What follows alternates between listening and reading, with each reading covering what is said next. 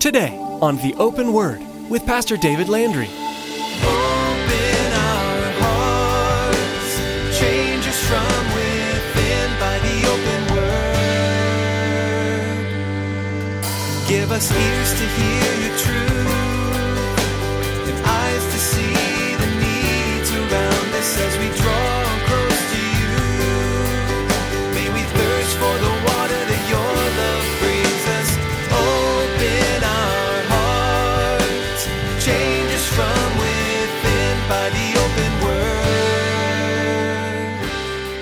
balance this together with that principle of what Paul brings out here the principle of sowing and reaping.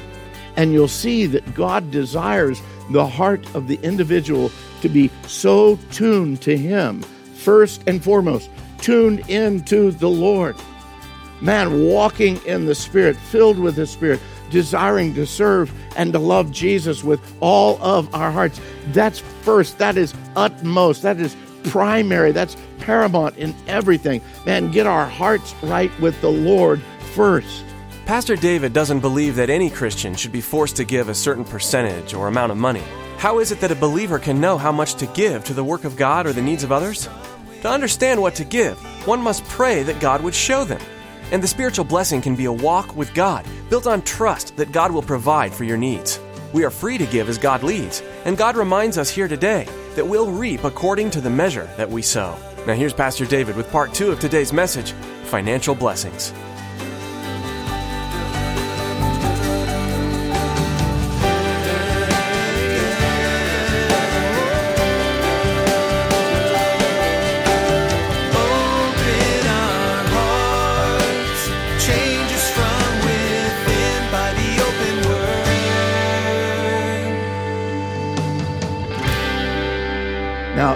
He also goes on in verse 8 and God is able to make all grace abound toward you, that you, always having how much sufficiency?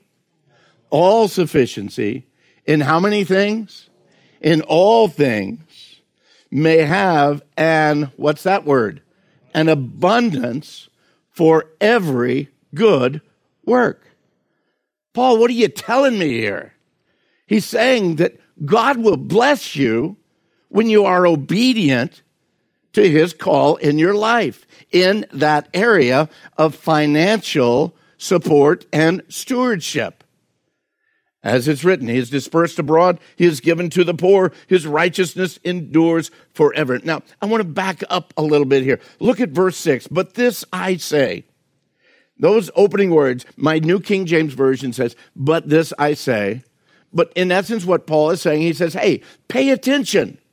What I'm about to say is of utmost importance. The NIV, the Holman Christian Bible, both of them agree when they, they translate it this way. They said, remember this. Remember this. The English Standard Version translated, the point is this. And then the New American Standard, he says, now this I say. And then he goes into speaking, if you sow bountifully, you'll reap bountifully. And on to that. Paul is about to share with them a pretty strong spiritual truth. He wants to make certain that they understood and that they received the word as an important word. This isn't just something passing that Paul is writing. No, he wants to get their attention into this. The principle of that whole statement that he makes about the sowing and the reaping, you and I need to understand that has far reaching results. This isn't just a, a money situation. Guys, this is our life as believers. What we pour into our Christian walk is what we're going to reap out of it. If we sit back on our laurels and we say, Well, God, here I am, bless me in the midst of this, and we never take a step to be usable or used by the kingdom of God, if we never invest our life into the kingdom of God, guess how much we won't reap in the midst of that? And that's what Paul is saying. Look, guys, this is important. You need to understand it. He uses this agricultural proverb, probably a proverb maybe of, of the day. The one who sows sparingly will reap sparingly. You sow bountifully, you're going to reap bountifully. In essence, what he is saying, don't expect to get too much of a harvest if you're not willing to sow sufficient seed. Or don't expect too much of a harvest if you're not willing to do the work that is necessary to get that harvest. Now, beloved, we know we are not saved by our works, but we are called to workmanship in Christ. We are called as believers to invest our lives within the kingdom of God for the purposes of God. We cannot get around that. In agriculture, this simply makes good common sense. You want a good garden? You need to work at it. You want good results from that garden. You want to have good vegetables or whatever you're growing in there at the end, at the time of the harvest. Then you better have put in a lot of time and effort prior to the harvest my garden. Okay, here's true confession right now. Through the years, I've shared with you guys, we, we do a little raised bed gardening, you know, in our backyard. My garden's dead right now. I'm getting absolutely nothing out of that garden. And you know why? I haven't put anything into it since early, early summertime. Just time wise, focus wise, Okay, desire wise, there's a whole lot of reasons why. But because I haven't put anything into that garden, I'm not going to reap anything out of that garden. Where's your spiritual life, church? What are you reaping in the things of the Spirit in your life? If you're not putting into it, you're not going to reap out of it what God desires to give you. Now, this isn't unique to the Apostle Paul this whole idea of the, this truth. Actually, it's a life principle. It goes all the way back. Proverbs, Proverbs 11, 24, 25 says, uh, There's one who scatters, and yet he increases more. And there's one who withholds more than is right, and yet that leads to poverty. The generous soul will be made rich, and he who waters will also be watered himself. See what he says? The one who scatters is going to get more. In other words, he's out and he's busy, whether it be spreading the gospel or working within the kingdom of God or supporting in the ministry, whatever that spreading is. He says that one that spreads, he's going to increase more. But the one who withholds more than is right, he's holding on and holding on because, man, I, I don't want to give my time here because my time is so precious. I don't want to give my talents over here because again man I, I just don't have time to do that and i don't want to spend the effort to do that. My treasures my finances i'll give a little here and a little there but that's just about it. And he says the one who withholds more than is right will lead to poverty. But he says the generous soul will be made rich. Beloved it's this overall idea of living our lives with a generous and a liberal heart. A generous and a liberal heart. It's the whole concept of us not being able to outgive God. You cannot outgive God. You cannot have God owing you. Well, God, you know, I, I, I volunteered four days last week, so you really owe me something in that. Really? What does God owe you in the midst of that? Well, Lord, you know, I, I donated a hundred dollars to this or to that. None of us are going to be able to outgive God in any way. God is the one who, again, above all things, we owe every, everything we have is His anyway. Amen? Okay. Everything we have is His anyway. Amen? Okay, I just you, you need to know that. That's got to be driven home over and over and over again. Everything that you have, everything, your life, your relationships, your health, your finances, not only your future, but your present. Beloved, it's all His. And what kind of stewards are we of what he is allowing us to carry for him? Paul makes it really clear for the Christian. This isn't a percentage standard that, hey, everybody there in Corinth, you need to be giving X amount of percentage of your income or your finances. No, and neither does he say there's a, a set amount. Well, you know, we've, we've done an, a, a, survey over the, of the demographics of the city of Corinth and the average income Corinthian is X amount of dollars. And so out of that, you, everybody ought to give X amount of money. He didn't do that at all. But he did encourage them. Don't forget, you're going to reap whatever you sow.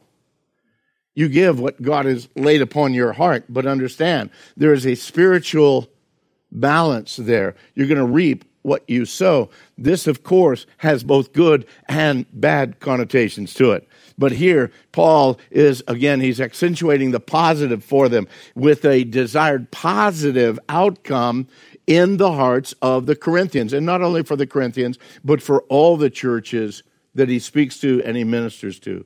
Paul is coming up with, I believe, as little amount of stress as he possibly can for the people that he's ministering to. He says, Look, I, I, don't, want, you, I don't want to be under obligation. I don't want you to be stressed.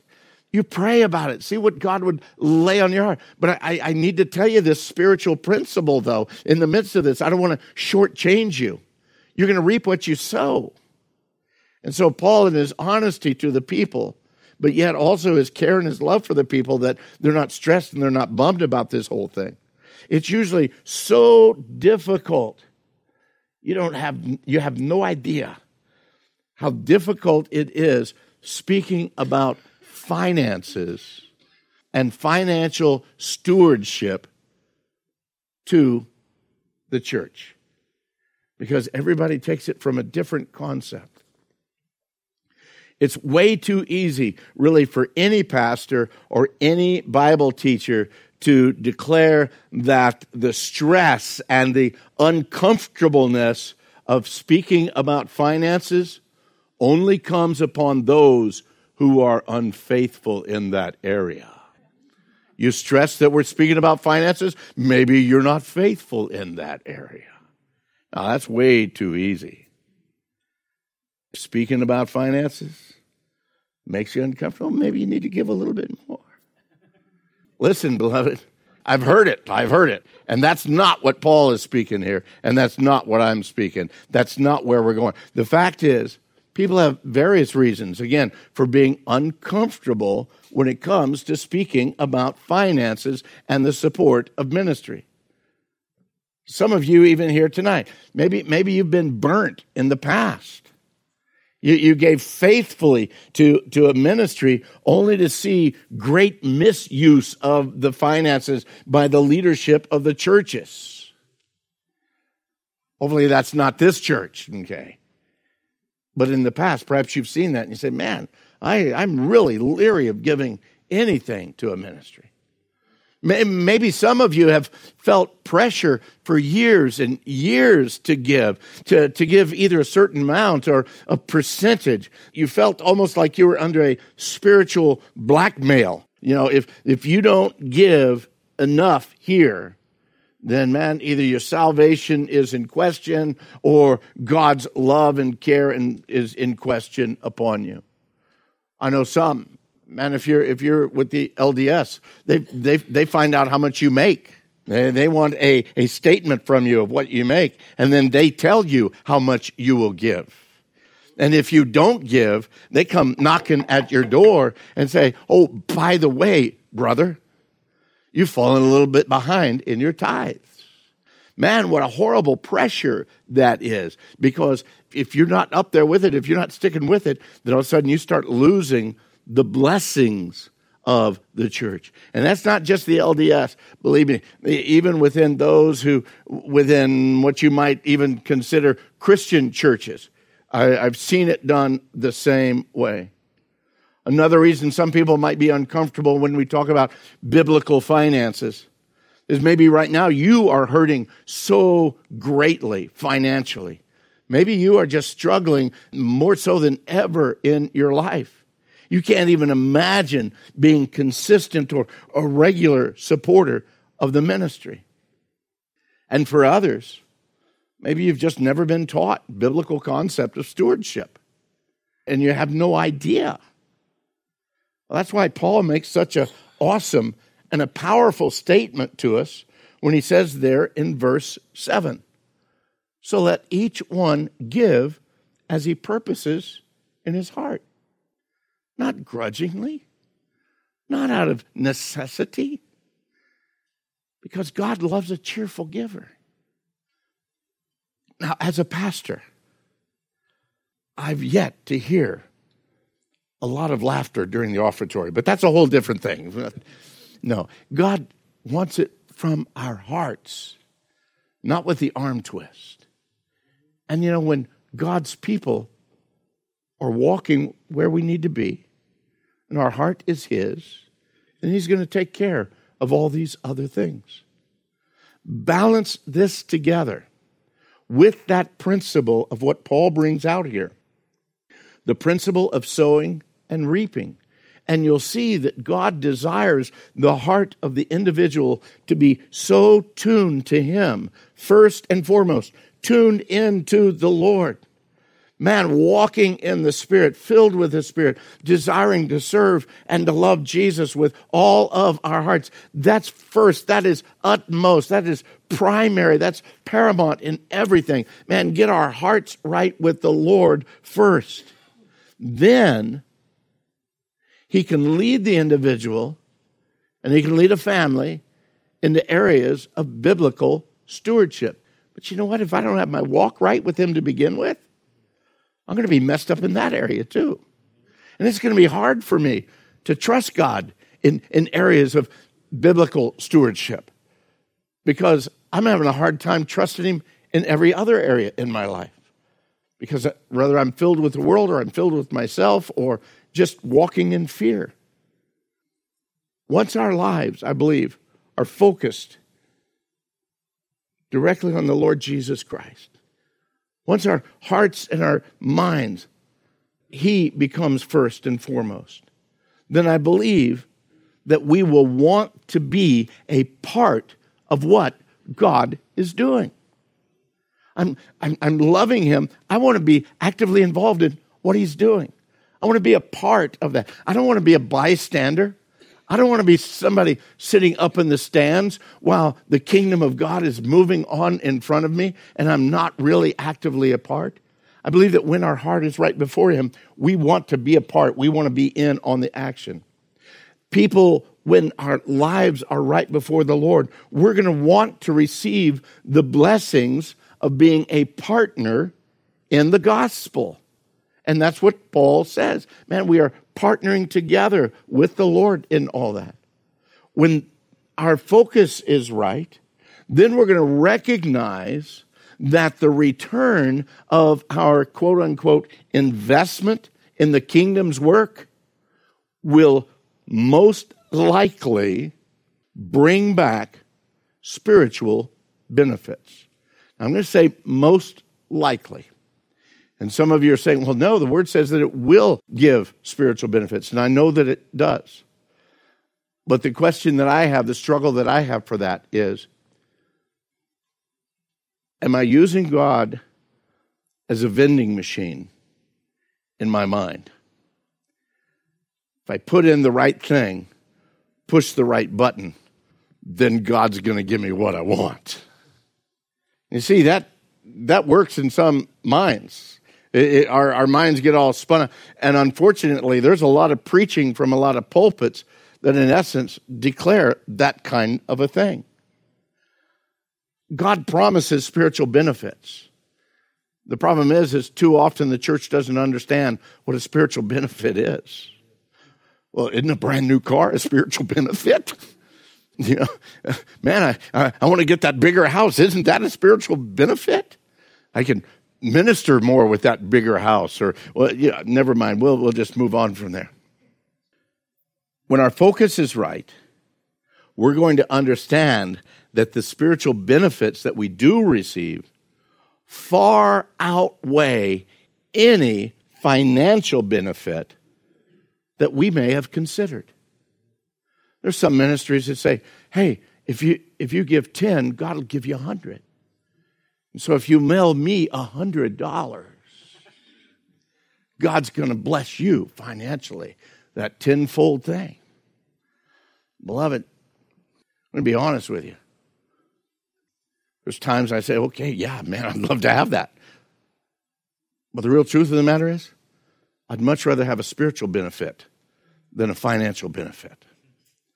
Because that financial benefit, that's going to burn up with the using. That spiritual benefit, though, that increases with the, with the use. Do you realize that? spiritual benefits in our life, the more we use those spiritual benefits, they increase, they multiply within our lives. You get a financial benefit, you're going to go through that. But God promises, again, that spiritual blessing.